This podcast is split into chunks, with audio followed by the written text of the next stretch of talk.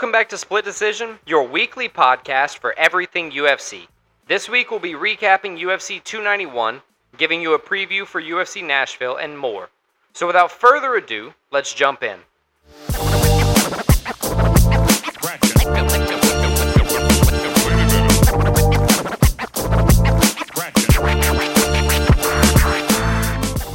Okay, so let's jump into the recap of UFC 291 from this past weekend.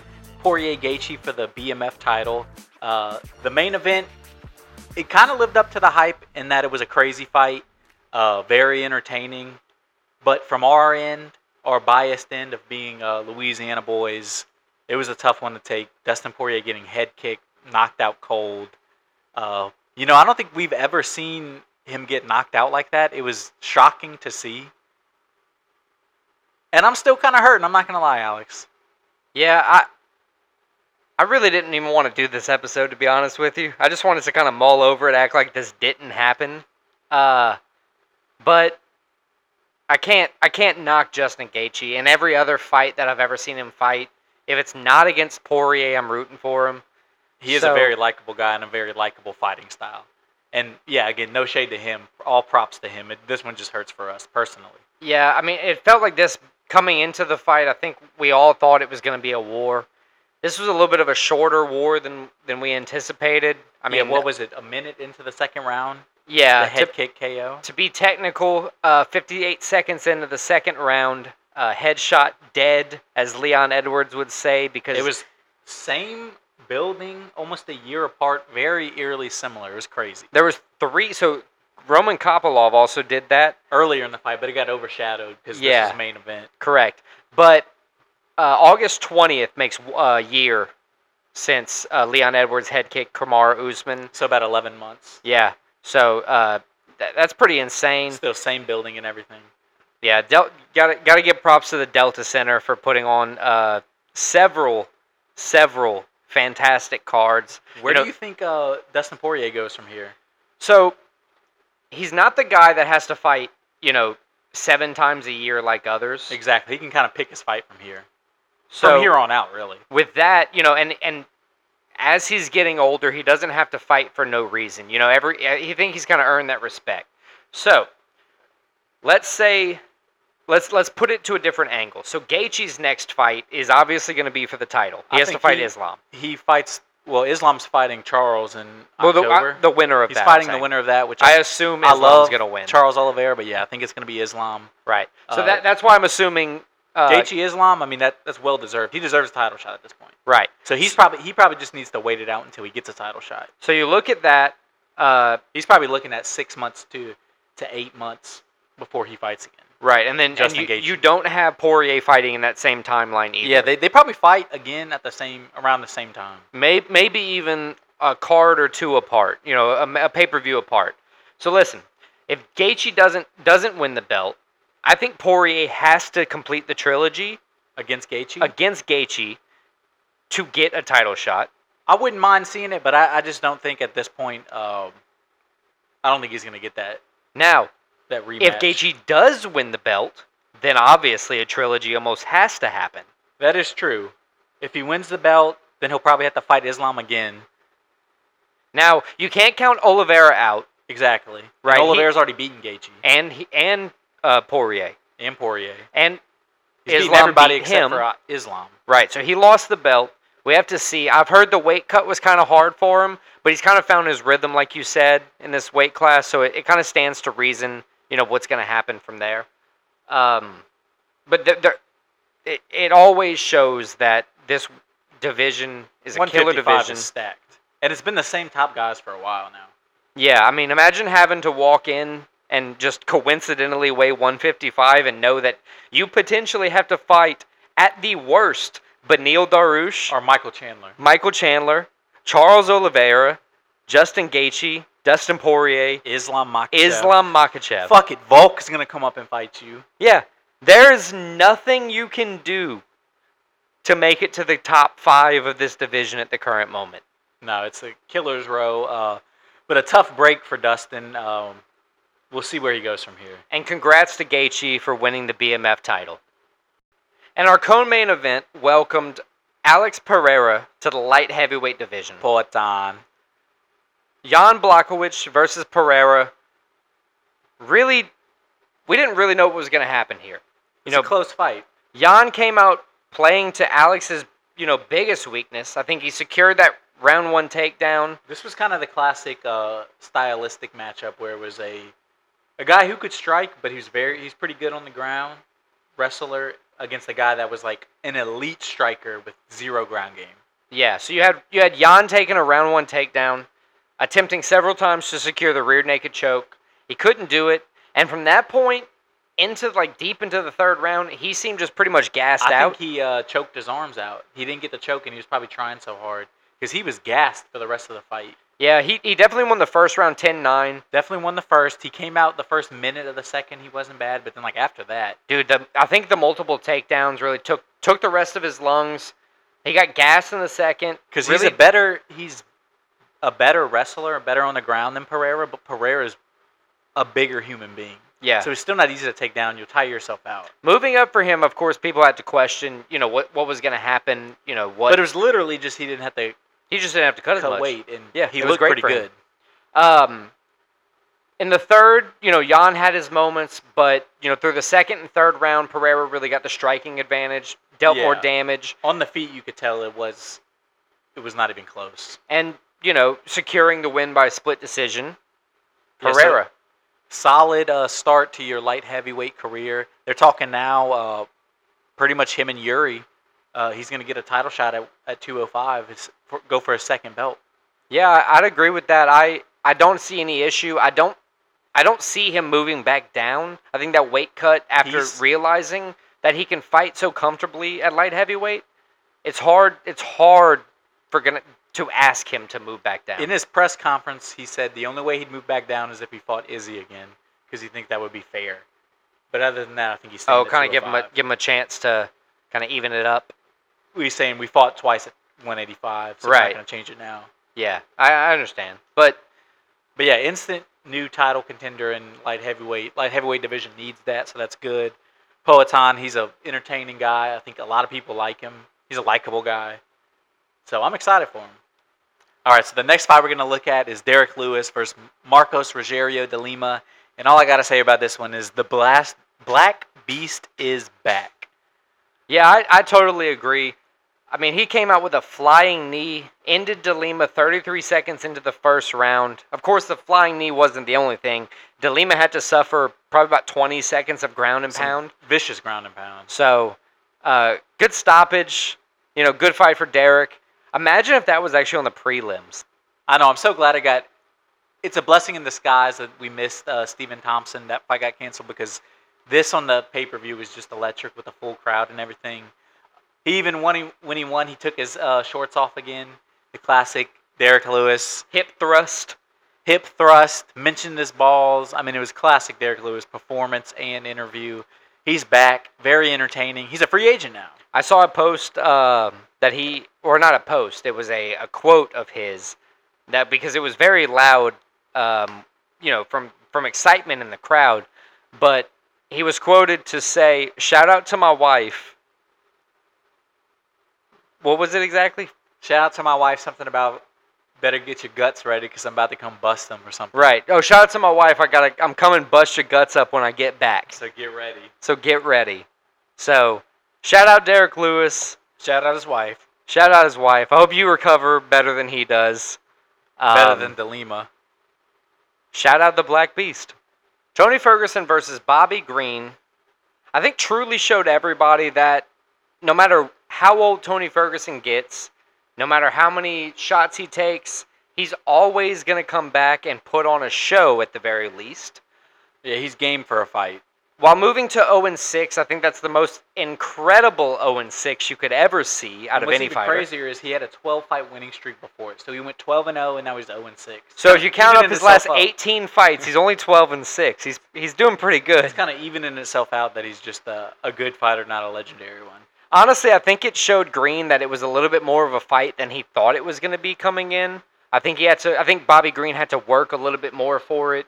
Uh, he wasn't just a complete punching bag. You know, he showed he showed some things that, you know, kind of showed like excitement. You know, it showed that that we want to still watch Tony fights. I think somehow. Tony won the first round and arguably was winning until the uh, he got eye poked pretty bad, and then after that he kind of lost momentum. A lot of people online are blaming that. I'm not blaming that, but it is something to think about. Um, Listen, if the if the doctors don't say anything, the judges don't say anything. no, but the remember the doesn't doctor say stayed in there was No, I- he looked a little concerned and it was Tony, but I'm just saying like that might have had something to do with it. It changed the course of the fight. It seemed like, but credit to Bobby Green. He went out there, he performed, he did what he had to do to get the win. Yeah, Bobby Green got the submission with seconds left in round three. Um, and, you know, to Tony's credit, he said previously in his career he'd never tap. And true to Tony, he bucked until he went out. Yeah, I'm just glad it wasn't his uh, arm snapping or his leg snapping. Instead, it was just him going out. Yeah, those are those are usually just brutal to watch. All right, so the next fight was the first fight on the uh, main card of the pay per view. Michael Chiesa, the vet, making his return after about a year and a half of not fighting against Kevin Holland, the always entertaining Kevin Holland. And honestly, it was a uh, it was a domination by Kevin Holland. It kind of showed uh, an old guy that probably yeah, I'm not gonna say he shouldn't come back, but it kind of showed why you, maybe he needed to think a little harder about it against a guy who's kind of figuring it out. He's always been entertaining, but it seems like he's kind of figuring it out Yeah, Uh, this was Chiesa's first fight back in some time. since November of t- 2021. Holland finished him in in the first half of the first round with a And it was Brabo supposed to be a- choke. It was supposed coming in on paper. Chiesa was supposed to have a huge advantage on the ground. Right. So it always makes me question when you have a guy like Holland and a guy like Chiesa, you know, a clash of styles matchup, if you will, where, you know, somebody's supposed to be so favored in one segment and they get beat in that way. You know, for, for Chiesa to get choked out, that that's that's rough.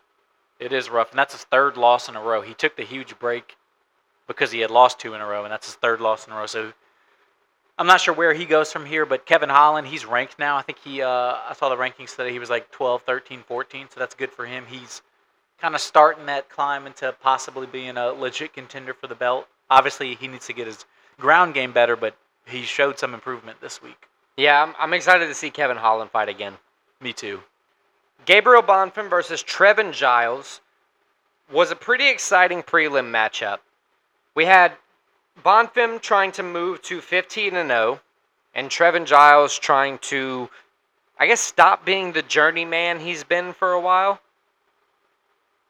Yeah, uh, Bonfim, honestly, second UFC fight, he showed he moved to 15 and 0. He showed that he is a uh, possible legit contender in the future. He's moving up. Uh, so no fight he's been in has gone to the scorecards, and he continued that with the first round choke of Trevin Giles. Uh, so he continues his hot streak. I think he's a guy to look out for, honestly. Yeah, dude, look, just over a minute into that first round, Bonfim slammed Giles to his back, or slammed him to the ground, I'm sorry, then took his back, got the rear naked choke right as the right as the ref was intervening. Giles lost consciousness. You know, it's So that's hi- he got the choke in the first round in this fight. His first fight in the UFC, he had a choke, a ghillie choke, gu- guillotine, 49 seconds into the fight. So he's had a hot start to his career. He's obviously better than like the low level guys. So I think, you know, he's starting to make that that climb on the ladder as as being like he might be a legit ranked guy and a legit contender in the future. so let's put him on the board. Let's let's put the guy to look out for right now, Gabriel Bonfim on the board. 15 board. and 0. 15 and oh. 0. 12 submissions. All right, so let's move on to Roman Kopylov versus Claudio Ribeiro. This was a 185 fight. Uh, two guys coming in with good records. Coming in 10 and 2 for Kopylov, 11 and 3 Ribeiro. Uh, 2 and 2 in the UFC for Kopylov, 1 and 1 in the UFC for Ribeiro. So this was really a fight to see like who who can like gain some traction in the UFC. Yeah, dude. They uh, excuse me. Coming in, they had 20 knockouts combined. That being pretty impressive. It it kind of showed you. 20 out of like 26 fights, so that's very impressive. Yeah, I mean they're not only not usually not finishing, you know, they're they're finishing early and often between the two of them. But it was a back and forth first round. You know, both of them got hurt, got rocked a little bit in the first round, but it kind of showed you that they were trying to measure each other up, trying to. They knew each one had knockout power. Obviously, if you're going to a camp, you're not just going in blind. You know what this guy's about. So both guys knew they're going to have to stand in and take damage, but they also need to feel out how much the other guy can strike, how much power he has, what they feel like they can take. So I think that was what the first round was really about. Even though I think Kopylov really, you know, still held the advantage for the first round. Going into the second, it kind of started the same way. Well, I say started. We didn't have much of a start, but it it initially started the same way, and then right inside of the first 30 seconds, boom, head kick, and then I think just one single punch into the fight. into the fight, and it was second head kick. We're going to talk about. This was the first one of the night, though. If you watched it live, uh, this probably would have been knockout of the night if it wasn't for the main event. It was a great head kick. Uh, like you said, one one hammer fist on the ground the really just uh, exclamation point. Yeah, give him his entree and dessert. Solid highlight knockout though for Kopylov. Yeah, so Kopylov moving up in the UFC, I think I think he's going to be one to look out for as well. Jake Matthews versus Darrius Flowers will be the last fight for UFC 291, or at least the last fight we'll cover. That fight featured Darrius Flowers on his debut into the UFC, taking on Jake Matthews at short notice. And, you know, while these are usually pretty hard to, to judge just because you don't really know what's going on, how to game plan, or at least Matthews doesn't know how to game plan, and the opponent doesn't get a lot of time, this one kind of went as a lot of them do, the favorite winning. Especially when Um, it's a guy making his UFC debut on short notice against a guy who is his 18th fight in the UFC. Right. Yeah. So a vet in the UFC, not making easy work, but making uh, consistent work, efficient work, finishing Darrius Flowers by rear naked choke halfway through the second round. Yeah, solid performance for Matthews. A nice W. Uh, he needed that after losing two out of his last three, so that's a nice win for him. Get his career back on track uh, for Flowers. Probably not going to be in the UFC again. I'm sure he'll go back to the regional scene for a couple fights, try to work his way back up. Yeah. You you honestly with a guy like him, he wasn't expecting a call call out this soon anyway. I think give him a little bit more time. He didn't show terrible work in the UFC. You know, he, he looked like he could potentially be there one day. So Just fought against a crafty vet. Right. Yeah, you, you need and give him a full camp. We'll see what he does. All right, to finish up UFC 291, we're just going to recap our bets and picks from this past week. Uh, pretty good week for most of us. Everybody but Bucky. Uh, Bucky went two and six on picks. He only got what was it? Alex Pereira and who else? I don't know. Claudio Ribeiro. No, that was wrong. That doesn't even matter. He went two and six. Bucky's a total of ten and fifteen. He's got ten white, ten right, fifteen wrong. He's a shame. It's almost like he doesn't watch the fights. I know. This dog needs to get his shit together. But anyway, Christian, how'd you do for this past week? So in bets, I went two and one, so not great, not horrible. I had Holland money line right and uh, Alex Pereira money line correct. My one loss was I had the over two and a half rounds for Gaethje Poirier that ended early second round. So two and one, not great, not horrible. I'll take it. So this is going to be the third week in a row, or fourth week in a row, that one of my bets was canceled. I'm sick of this. Uh, but The Stephen Thompson, fight. Michael Pereira was canceled. Um, that was one of my money line fights. So I had to move to a different pick. Uh, but what I got right, I got over Ferguson two and a half. He got choked out with seconds left in the third round. I got Jan Blachowicz money line wrong, but I did get because I switched it last second. I got Derrick Lewis money line for the win. Uh, so I went two and one. It brought me to 10, 7, and one on the season. Christian, you said you're 12 and six, right? Twelve and six, correct. Nice. Uh, moving on to picks. Uh, we already went over Bucky's shit show of a performance. Christian, how'd you do this past week? I did all right. I went five and three, so over fifty percent. I'll take it. I think my three losses were Poirier, uh, Poirier, Ribeiro, and Delima. So those Yeah. are my three losses. Had all the other ones right. So five and three moves me to 25 and 17 uh, since we've been picking. So not great, not horrible, just kind of average, but you know, is Uh, what it is. Honestly, man, you're you're you're deep over fifty percent, so I, I'm happy with that. I went six and two this past week. Another uh, another winning week for me, if you know if I quote it that way. The only two fights I got wrong were the co-main and the main event. I picked Jan Blachowicz and Dustin Poirier. So just Uh, the two most important ones. Right, the only ones that really mattered. Uh, but you know, even so, six and two on the week moves me to twenty nine and thirteen on the season. I'm pretty happy with that. I'm uh, I'm excited to you know keep researching, hopefully getting them right. Maybe win some money.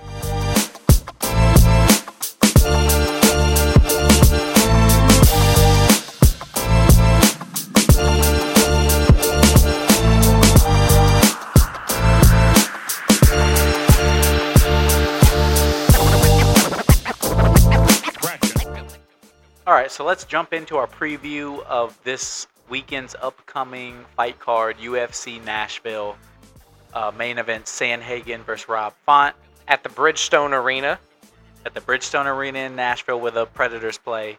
Uh, so we're gonna just cover the main card uh, in this uh, for this fight card. It's six fights, and the first fight we're gonna take a look at is Ignacio Bahamondes versus Ludovit Klein.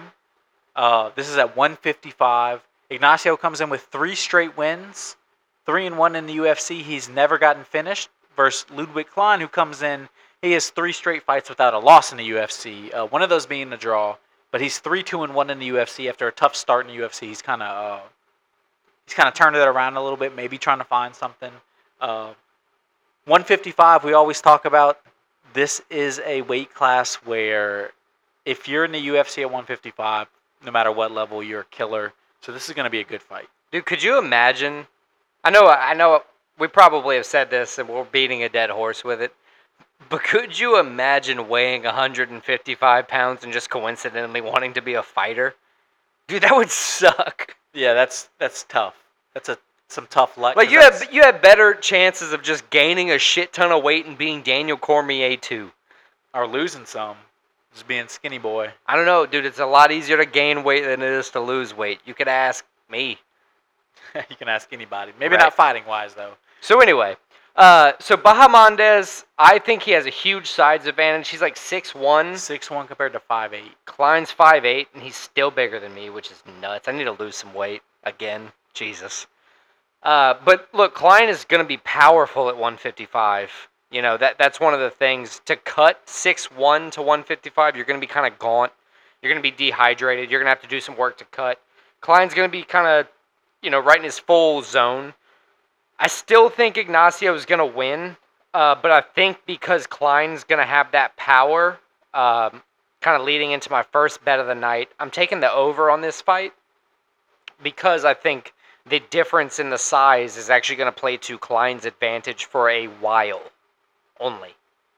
Yeah, see, I got Bahamondes. I got him winning the fight. I'm not sure if it's going to go the distance. I do know Klein.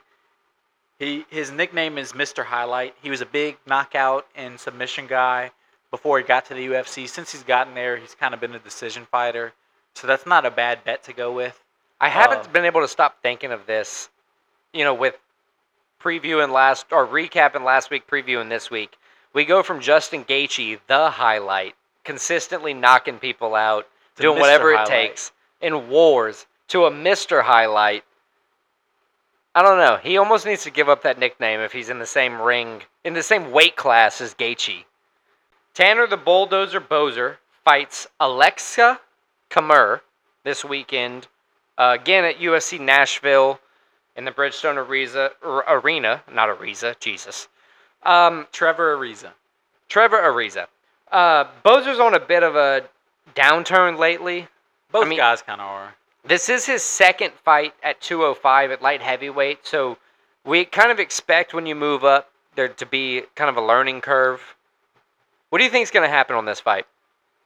So as you said, Bozer he comes in loser at four out of five, four out of his last five fights. He's four and five in the UFC. Camur comes in two straight losses. Since he's gotten to the UFC, he came in. Uh, all of his wins were knockouts. Since he's gotten to the UFC, only decisions. He hasn't. He's kind of lost his power. I think that just happens when you take that next step, especially at 205. There are levels to this. There's levels to this. Uh, so both guys kind of, you know, trying to get that dub. I think Tanner Boser, I'm going to go with him uh, because of the experience. He's fought a lot more recently. Uh, this is his first fight since June of 2021, so it's been over two years. I need to start paying attention to, to what fighters do after taking extended absences because Chiesa hadn't fought in a while. He lost first round. I think it's mixed, but especially if they're older, I don't know if it's the best, uh, usually the best outcome. That's something I probably should take a look at. I have Tanner Boser here. What do you have? I have Boser, as I said, and I'm also taking Boser money line as my first bet at minus 170. I just think uh, both guys coming off losses, the experience is going to be the difference in this. Dude, I gotta find a way to come up on these bets with you. All right, so the next fight we're taking a look at is Diego Lopez versus Gavin, the Governor Tucker. I hate that nickname. At least how it's spelled. Yeah, not the best. G U V apostrophe N O R. Lopez, this is his second UFC fight. He lost his first one on short notice by unanimous decision, so he's 0 1 in the UFC. He's taking on Gavin Tucker, who's 4 2 in the UFC, but he hasn't fought since March of 2021, where he got knocked out in 22 seconds by Dan Ige, who's a very solid fighter, but he's obviously taken his time since that knockout to try to come back well. Um, who do you have? How, how do you think this fight goes? So with both fighters coming off a loss, uh, specifically a 22 second knockout, knockout, I understand taking a little bit of time to come back. Two years, two plus years is a lot, though. Yeah, I mean, I, I I've never been knocked out. I don't want to be knocked out, but I couldn't imagine having to come back from that. But anyway, uh, both guys coming off a loss.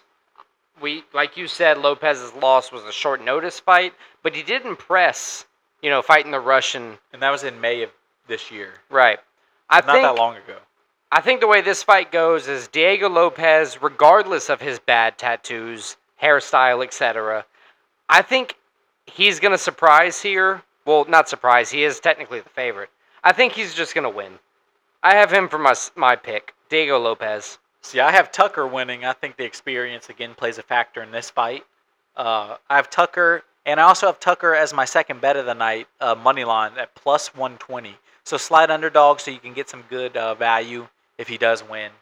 So again, Tucker as my pick, Tucker money line plus 120 as my second bet. For our next fight, we have Dustin, not Justin, Dustin Jacoby at light heavyweight versus Kennedy Jekuwu. Apologies if I got that wrong. Uh, so Jacoby's trying not to lose his third in the row here. Uh, he did have an impressive seven fight unbeaten streak. So that was like six wins, one draw. Yeah, to start his UFC career, so that was great. And then he's just kind of Kind of fallen off since then. two decision losses though. So I mean, you know, he hasn't got knocked out or anything, but I'm, to say it again. Chekuwu is on a three fight win streak.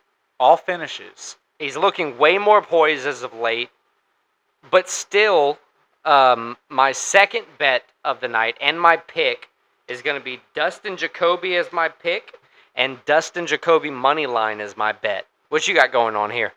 So Kennedy, he's six. He's won three in a row, six and three in the UFC. Uh, Jacoby, six two and one in the UFC, lost two in a row. So similar records, but kind of going in different directions as of late. It looks like.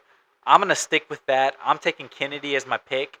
I'm also using my third bet of the night here, but I'm gonna go the under two and a half rounds at plus 105. I think Kennedy gets his fourth finish in a row in this fight, and I think he gets it in the first or second round. All right, so we're fighting here. All right, so the co-main event of the evening: Jessica Andrade versus Tatiana Suarez. Uh, Suarez comes in nine and zero. This is her second fight, the first one in February since a three and a half year layoff. Uh, she had a, I believe it was a knee injury. She's vicious on the ground. Uh, can also KO you. But she comes in six and zero in the UFC. She's taking on Jessica Andrade, who's lost two in a row. This is her fourth fight this year. Jessica Andrade. She fought Uh, last in May, which was a loss. February, which was a loss, but she did win in January of this year with a win, obviously. 15 and 9 in the UFC, so her career mostly good, but she has kind of been up and down. I have Suarez winning this fight. I think she is a uh, serious contender for the belt. I have Suarez winning the fight. What about you? Yeah, Suarez coming in with a perfect nine and zero, and Andrade on a losing streak of her own. You know, not not in her most recent fight, but like you know overall in her past four, she's She's lost two in a row. Um, she's fighting again out of strawweight Suarez. You know, so that's good to see her come back down. I think she's, I think she's gonna win the fight. My third bet of the night on this one is actually the over. So I have Tatiana Suarez and Jessica Andrade over two and a half rounds as my third bet of the night. I did pick Tatiana Suarez as my pick.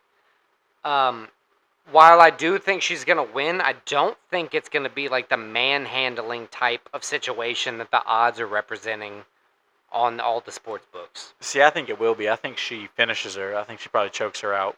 But I guess we'll see.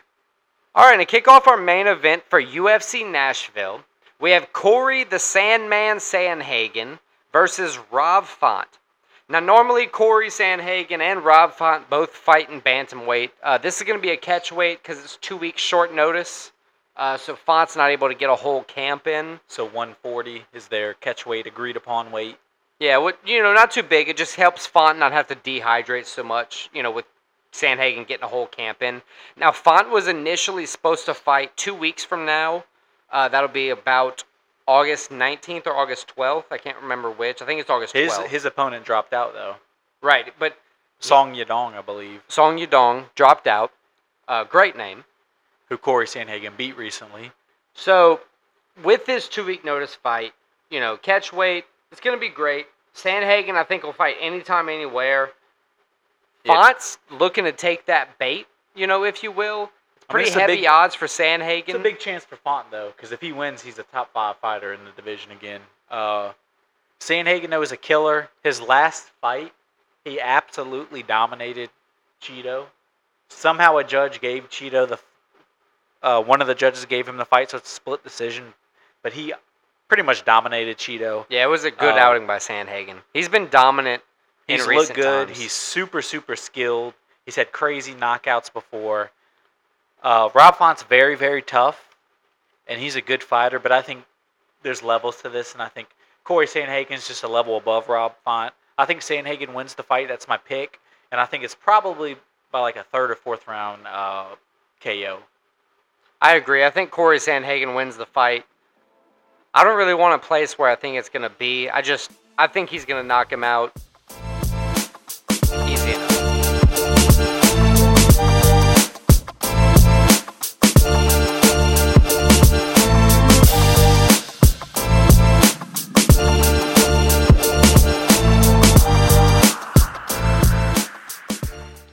So for this week's top five, we're gonna stick with the themes. And Nashville, they're known for their country music and they're known for their hot chicken. So a town of we can attest personally to a lot of uh, fried chicken, chicken in general. So our top five this week is gonna be top five chickens. Top five chickens. Top had, five chickens. I had my honeymoon in Nashville. That was a pretty fun experience. Bachelor party. Yeah, not bad. I'm sorry. Bachelor party, not honeymoon. That'd have been a weird honeymoon with four dudes. it would have been weird. But yeah, um, so we're gonna go very general with this. We're gonna have some fun with this. Take the uh, the definition of chicken uh, liberally. I like Uh, I like how you say the definition of chicken liberally. I think everybody's going to be pleased with our chicken lists. I think so too. I think it's good stuff. So how about you lead us off with your number five, top five chicken. All right, so this chicken, my number 5 chicken has been near and dear to my heart. I'd have to say since probably I was 10 and I scrolled across it uh, late night Cartoon Network. We're going to go with Robot Chicken, a late night adult swim TV show. That's such a good pick. And that's my number 5. Such a good pick. That has so many. Uh, growing up, it would have a scene that you would see and laugh so hard, and you knew going to school the next day, like all your friends would have seen it too, and that's one of those things you talk about. I got in so much trouble for watching Robot Chicken when I was like 11. It was pretty graphic for little. They were like little clay toy people. yeah, I, I, I would, you know, I would still watch that to this day. i, I, I gotta watch it show. again. One of the ones I remember is they had a, a fake uh, like teddy bear as a as a mascot for a laundry detergent, and he was super soft, and he just became a uh, we'll say a sex toy for the owner because he was so soft and so cuddly, Oh, Jesus. and it was just over and over, and that just kind of sums up the show. That's a great number five. Who's your number five? So my number five, like I said, I went a couple different directions. My number five is way different from your directions. My number five top five chickens is Wingstop chickens. Ooh. So the restaurant Wingstop, I think it is the best. I'm not gonna say it's the best wings, but I think it's the best, like fast food, fast casual wings, chain wings. They have very good flavors, pretty consistent, great fries, great portions. It's one of my favorite spots. Man, you're making me hungry with that pick. I'll agree. Now, during the pandemic, they stays did, open late. It does stay open late. They did turn into Thigh Stop for a minute. You remember that? They did, and I believe they still have thighs. I never tried the thighs. Nah, I kind of went when Rick Ross came out and said, "Yo, we got thighs." I was out because I really do just I prefer wings. Wings, man, they're like the they're like the almost like the top level chicken. We'll come back to that later. They also have chicken sandwiches now flavored in Wing their sauce. Different, their different wing sauces. I haven't tried it out, but if it's as good as their wings, I mean, can't go wrong. So my number five, Wingstop. What you got for number four? So my number four, going a little bit of a different tangent, but also staying the same with my childhood. I'm going with Torchic. That's going to be a chicken type Pokemon from the Pokemon Sapphire and Emerald Nerd. and Ruby uh, game series. Uh, once again, that's another another thing from my childhood. I think I was eight or nine when uh, I got my my Pokemon Sapphire game. I remember playing it on my Game Boy, and also after looking it up, Torchic, uh, Combusken, and Blaziken. That's the three evolutions in the tree. They are the only three chicken type Pokemon. That's weirdly surprising. Fun fact. There Fun fact for me. There you have it. Groundbreaking uh, news from Alex King. Uh, that's a fire type Pokemon. It's a starter. Help me win, you know, a couple uh, Elite Four challenges as a child. All right, so moving on. So what's your number four?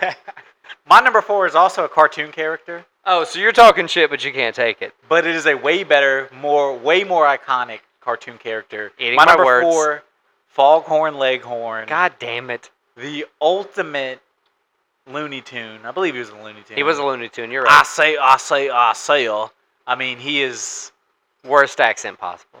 Worst accent, but great character. I don't think you can beat him. I have one. It'll come later, but I have one that could beat him. I don't think you could. He's my number four. He's iconic. One of the original. Uh, I don't think he was an original Looney Tune, but he was one of the in their heyday, like their prime. Who did he the- interact with most? Do you remember? Whoever's on the farm. I don't even know.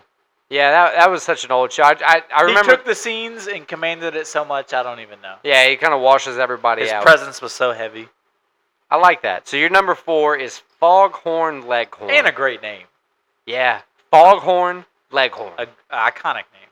Who you got for number three? My number three goes to more a traditional chicken setting. Uh, we're from Louisiana. We like it a certain way. Fried chicken is Fried my number chicken three. is a solid pick. Solid, solid pick. Listen, whether you get it from a restaurant, fast food, home kitchen, it doesn't matter. Fried chicken is some of the best ways you can eat chicken, hands down. Honestly, you don't need sauce in most situations. Even if you do, it's good without it. It's kind of like pizza or sex. Even when it's bad, it's pretty damn good. I think it's one of those things some people don't eat, but it's not because they don't like it. It's because they're for health reasons. Yeah, you're But, trying like, not to die young. But like, there's no argument. It has to be universally one of the best foods of all time. And you, we're not talking boneless. We're talking good bone-in fried Well, chicken. Either way, either way, fried chicken. You just said fried chicken, so All either right, way. fair enough. Fair enough.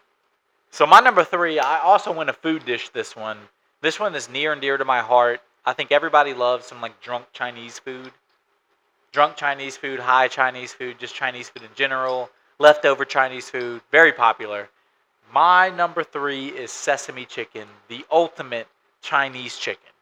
Is- It's sweet, it's savory, it's good. I, I don't think you can beat it. Honestly, it may be if I had one last meal, it's in consideration. Okay, that's fair. I have a couple questions.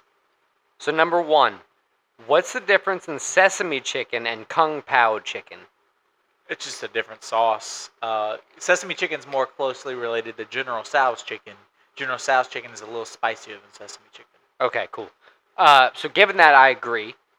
I like all of the above, but sesame chicken is a good kind of mild order for any any time. I, I agree with that. I it's like, like the main dish. If you go to any like fast food Chinese place or like quick. You go to Chinese Royal place. Panda, you go to a, a fast food express. they're gonna have sesame chicken and it's gonna probably be good. Cool. I like sesame chicken. What you got for number two? So my number two is the one that I believe could trump your foghorn leghorn. My number two is gonna be probably the best fictional chickens of all time, Shaggy and Scooby. So this is where we gotta draw a line. Now I know this you gotta make like the case for them being chickens. now they are the most cowardice chicken-like characters of all time, in my opinion. What I want to know is chickens typically are pretty aggressive and not really cowardly. Why are why is chicken associated with being scared? I really don't know. I I, I was doing some research. A lot of chickens night. are mean. Chickens are very aggressive, actually. If you if you go into their territory, they're very very. If you play Zelda and you hit in any of their games, if you hit chickens like three times, then they all just attack you. I like how that's where you get your experience from chickens from. It is. Um, honestly, the, it was a toss up for me with them and Courage the Cowardly Dog because his name was Courage, but his act was cowardly, pretty much pretentiously. But that Almost show like kind he of was named scared that. me as a child. So I, you know, that that the elements of the show just kind of freaked me out. So I just decided to go with Shaggy and Scooby. Fifty years, canonically, of being cowards, aka chickens. I say Shaggy and Scooby are my number two. What's your number two? My number two is so this goes. This is a mascot. It's also a uh, a form of chicken, probably the most badass form of chicken. My number two is Gamecocks. Gamecocks in general. So it's the University of South Carolina's mascot, SEC team. SEC means you're in the best conference. That means you're one of the best teams. Fair, fair. i.e., Gamecocks is a great mascot. Also, a Gamecock is the most badass kind of chicken. They fight to the death usually. They have razor spurs on their feet. That's the one They're with the metal, aggressive. the metal talons. Yeah, they're aggressive. They're mean. Okay. They're made to fight. So Gamecocks, they're badass. The most badass form of chicken you could have. Nice. I enjoy that. Who do you have as your number one top five chicken? My number one chicken, and this is one I've I've sampled myself. I believe you sampled as well with me while we were in Nashville. My number one chicken is gonna be Nashville hot chicken, and not to be confused with quote Nashville hot chicken. I'm talking about Nashville hot chicken you can get in Nashville. Something like a Hattie B's or a restaurant similar to that in Nashville. When we had that, that was just otherworldly hot chicken. Number one overall. It's left an impression on me. I'm looking for it everywhere I go. I can't find anything similar. Hattie B's or Nashville hot chicken. Yeah, it's similar if you go somewhere outside of Louisiana and try to get Cajun food.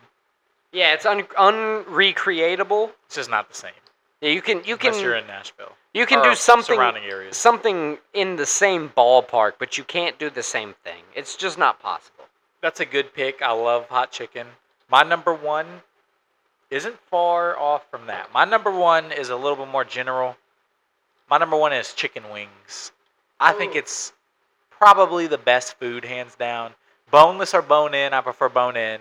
You can get any kind of sauce you want. You can get super spicy. You can get savory. You can get sweet. You can get sweet and savory. You can get dry rubs. You can dip it in ranch. You can dip it in blue cheese. You can go naked.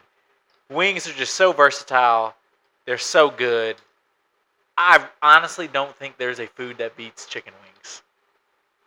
Man, chicken wings are honestly some of the best food on the planet. I I can't really argue with you there. I look for chicken wings almost everywhere I go. Everywhere I I, go. could eat chicken chicken wings almost every meal. And earlier I said sesame chicken was in the running for like if I had a last meal. It's only in the running because chicken wings would definitely be the pick. What about Some kind of chicken sesame wings. chicken wings? Sesame chicken wings would be it. That would be the death meal, right? That would be the death meal. Nice. So there's our top five chickens. We took it uh, very liberally, all over the place, very broad. So we'll see how y'all like that. So, welcome back to another segment of the canoes. So, make sure you grab your paddles because we're about to take a little dip on this creek. You got anything for us today? I got two. How many you got? I got one. You All go right. first. Cool. So, after UFC 291, Derrick Lewis's UFC contract is officially over. So, while that may not be like a big surprise to anything, you know, he wasn't on the biggest, you know, hype train in recent months last Good year. way to finish out your contract. He finished out his contract with a second round, or I'm sorry, a first round 30, 33 second TKO, uh, starting off with a flying knee. But just think about if that wasn't on the True. main, the main but event. I will say, the question is, does he sign with the UFC or does he go to the PFL, fight Francis Ngannou, guaranteed two million dollars? Financially, that seems like the better decision. So we'll see what he does. I would like to see him back in the UFC, but I also would like to see him fight Francis Ngannou again. They fought once, and it was maybe the most boring fight of all time. Nobody did anything, and Derrick Lewis won by decision. So maybe maybe he's in for a PFL payday rematch. Yeah, so I was looking online after finding out that it was his last, uh, you know, fight on the contract. Chael Sonnen said he personally sent a message to Dana White asking for him to renew his contract. Chael Sonnen's a joke, though. He is, but I agree. I mean, with, I agree, but a hometown they're not paying him two million dollars, but the PFL could pay him. he's not. But as with the hometown fighter, you know, fighting somewhere close like Houston, he brings a lot of lot of reach to the sport for the South. I don't think Dana should just give up on him quite yet, especially with a 33 second knockout in round one. I would like to see him in the UFC, but I definitely would not blame him, and I think he should go fight Francis Ngannou PFL. But uh, anyway, so we move on. I have. Uh, did you watch the boxing fight this weekend? Terence Bud Crawford, Errol Spence Jr. It actually happened in the middle of the main card of UFC 291. So typically, I'd I wouldn't watch it live just because I don't want to pay for it. But I'd go back and rewatch the highlights. Dude, with the Poirier loss, dude, I was so down in the dirt, dirt on Sunday. I didn't even want to get on social media. I didn't look up that fight at all. What happened? That's understandable. This fight actually helped me uh, process Poirier's loss a little bit more. Kind of made me forget. Anyway, Terence Bud Crawford, Errol Spence Jr., both guys undefeated. The biggest boxing match in a very long time. And Terence Bud Crawford dominated, knocked Spence down three times, got the win. Uh, undisputed, undisputed champ now. He's the uh, first guy to have two divisions, undisputed champ. Terence Bud Crawford, probably the best boxer of this generation. So it was a great fight, great win. He really put himself on the all-time great map this weekend. Uh, really a fun thing to watch if you're a fight fan, if you're a striking fan. It was a thing of beauty. Yeah, I always like watching the boxing boxing bouts. A lot of them seem to be, uh, you know, high names, not high dollar fights. You know, you got one with uh, the Paul and Diaz coming up. This was real boxing. This was two like two of the best boxers in the world fighting. This wasn't a gimmick like Paul Diaz. Well, I didn't want to say gimmick, but if you're you're talking about Ngannou's uh, fight promotion company, I'm not. I'm talking about fighting for belts, the best of the best. All right, fair enough. What do you got for the last uh, news of the weekend? All right, so this is a bit of a somber tale. Uh, so there was a French daredevil. Uh, Is this the building climber? Yeah, this is a building climber. Oh no, I saw this. His name was Remy Enigma. He fell to his death from a Hong Kong skyscraper. What was he like? Fifty-six stories up or something? Yeah, it, wa it was a travesty. Listen, for a French, like I said, a French daredevil, most people figured he would suffer a fate like this. Yeah, it's one of those things. It's sad, but it's not surprising, and you kind of What I didn't, you know, you kind of honestly, get what you know. It's part of the job. What I didn't think was the SAG-AFTRA strike was gonna, you know, take this the wrong way and think they were actually filming the Daredevil in French. So I think they might have actually killed this man. And so with that somber tale, that wraps up the news. R.I.P. And we're gonna jump right into the who would wins. The best segment of the week. So, to go a little bit out of order, but to also play into the theme of the week, we're going to go Foghorn Leghorn versus Ernie the Giant Chicken. Who do you think would win in that fight? So, Foghorn Leghorn, Leghorn from Looney Tunes versus Ernie the Giant Chicken. He's the fighting chicken from Family Guy. You know we we've seen Ernie fight, but he's fighting a fat, out of shape loser in Peter Griffin, and it's pretty even. Foghorn Leghorn, he's the leader of whatever farm he lives on. He's definitely like the alpha in the group. Ernie the chicken looks like he hates his life. His life isn't going the way he thought it would. Foghorn Leghorn, fully confident. It looks like his life has turned out exactly how he thought he would. I think if they fought just based sheer on confidence, they're about the same size. I feel like. I think Foghorn Leghorn kicks Ernie the chicken's dumb yellow ass. Okay, fair enough. Listen, I just want to know one thing. Does Foghorn Leghorn's accent hold up over time?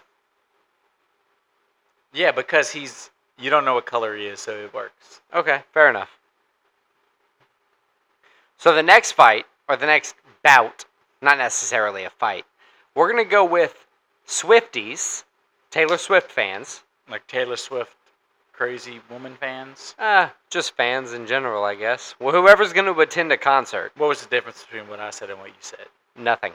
Um, versus Ye fans, Kanye West fans. Kanye West fans, Taylor Yeah. Swift fans. So, who would win in a metaphorical battle? Now, you can set that stage really however you want. I'm thinking they're fighting in one of the stadiums they both perform at. So let's say, Bridgestone Arena, if let's you say will, Bridgestone Arena. in Nashville. I think surely based on numbers, uh, Kanye fans have dwindled over time as his pro-Nazi uh, sympathies have been revealed. Taylor Swift is only gaining fans at this point. I'm not a big fan, but you got to respect. I'm not going to fight for Ye. Exactly. There's a lot of people that will not fight for Ye. There's a lot of Taylor Swift fans. It's growing. You got to respect her game. I think based sheer on numbers, even though the Ye fans probably man for man, person for person would probably win, based on numbers, it's Swifties. Fair enough. So, from our last fight, we have Afroman's Crazy Rap. So, that'll be like So uh, the song, the song, right? Versus Jason Aldean's Try That in a Small Town. So we're going to go kind of you setting the stage again, but I was feeling, you know, obviously it's a Nashville vibe, but it's it's also like which one offends more is the fight. well, I'm gonna go. I'm gonna think of it as which is a better song that I like. One song is fun and joyful. You're talking about Crazy Rap, yeah? One song it one song is depressing, way too serious, and if you read between the lines, Sounds kind of racist, yeah. sounds kind of racist. You know who he's talking about, but he's not saying it. right. One song, literally musically, It's just fun. the Afroman is fun and it's better than Jason Aldean's plain ass country pop song. So I'm going Afroman. I think it's a pretty easy. I think any reasonable per, reasonable person that can take a step back and look at it from an outside view is picking Afroman. Right. So for all these who would wins, just let us know in the comments who you think would win with each. and we'll go from there. Thank you for listening to episode 7 of Split Decision. Check us out next week when we recap UFC Nashville and take a look ahead to UFC Vegas 78, Vicente Luque, Rafael Dos Anjos. The Windy City nickname for Chicago was not due to its weather, weather, but originated from its politicians' long-windedness, like mine, but during the 19th century World's Fair.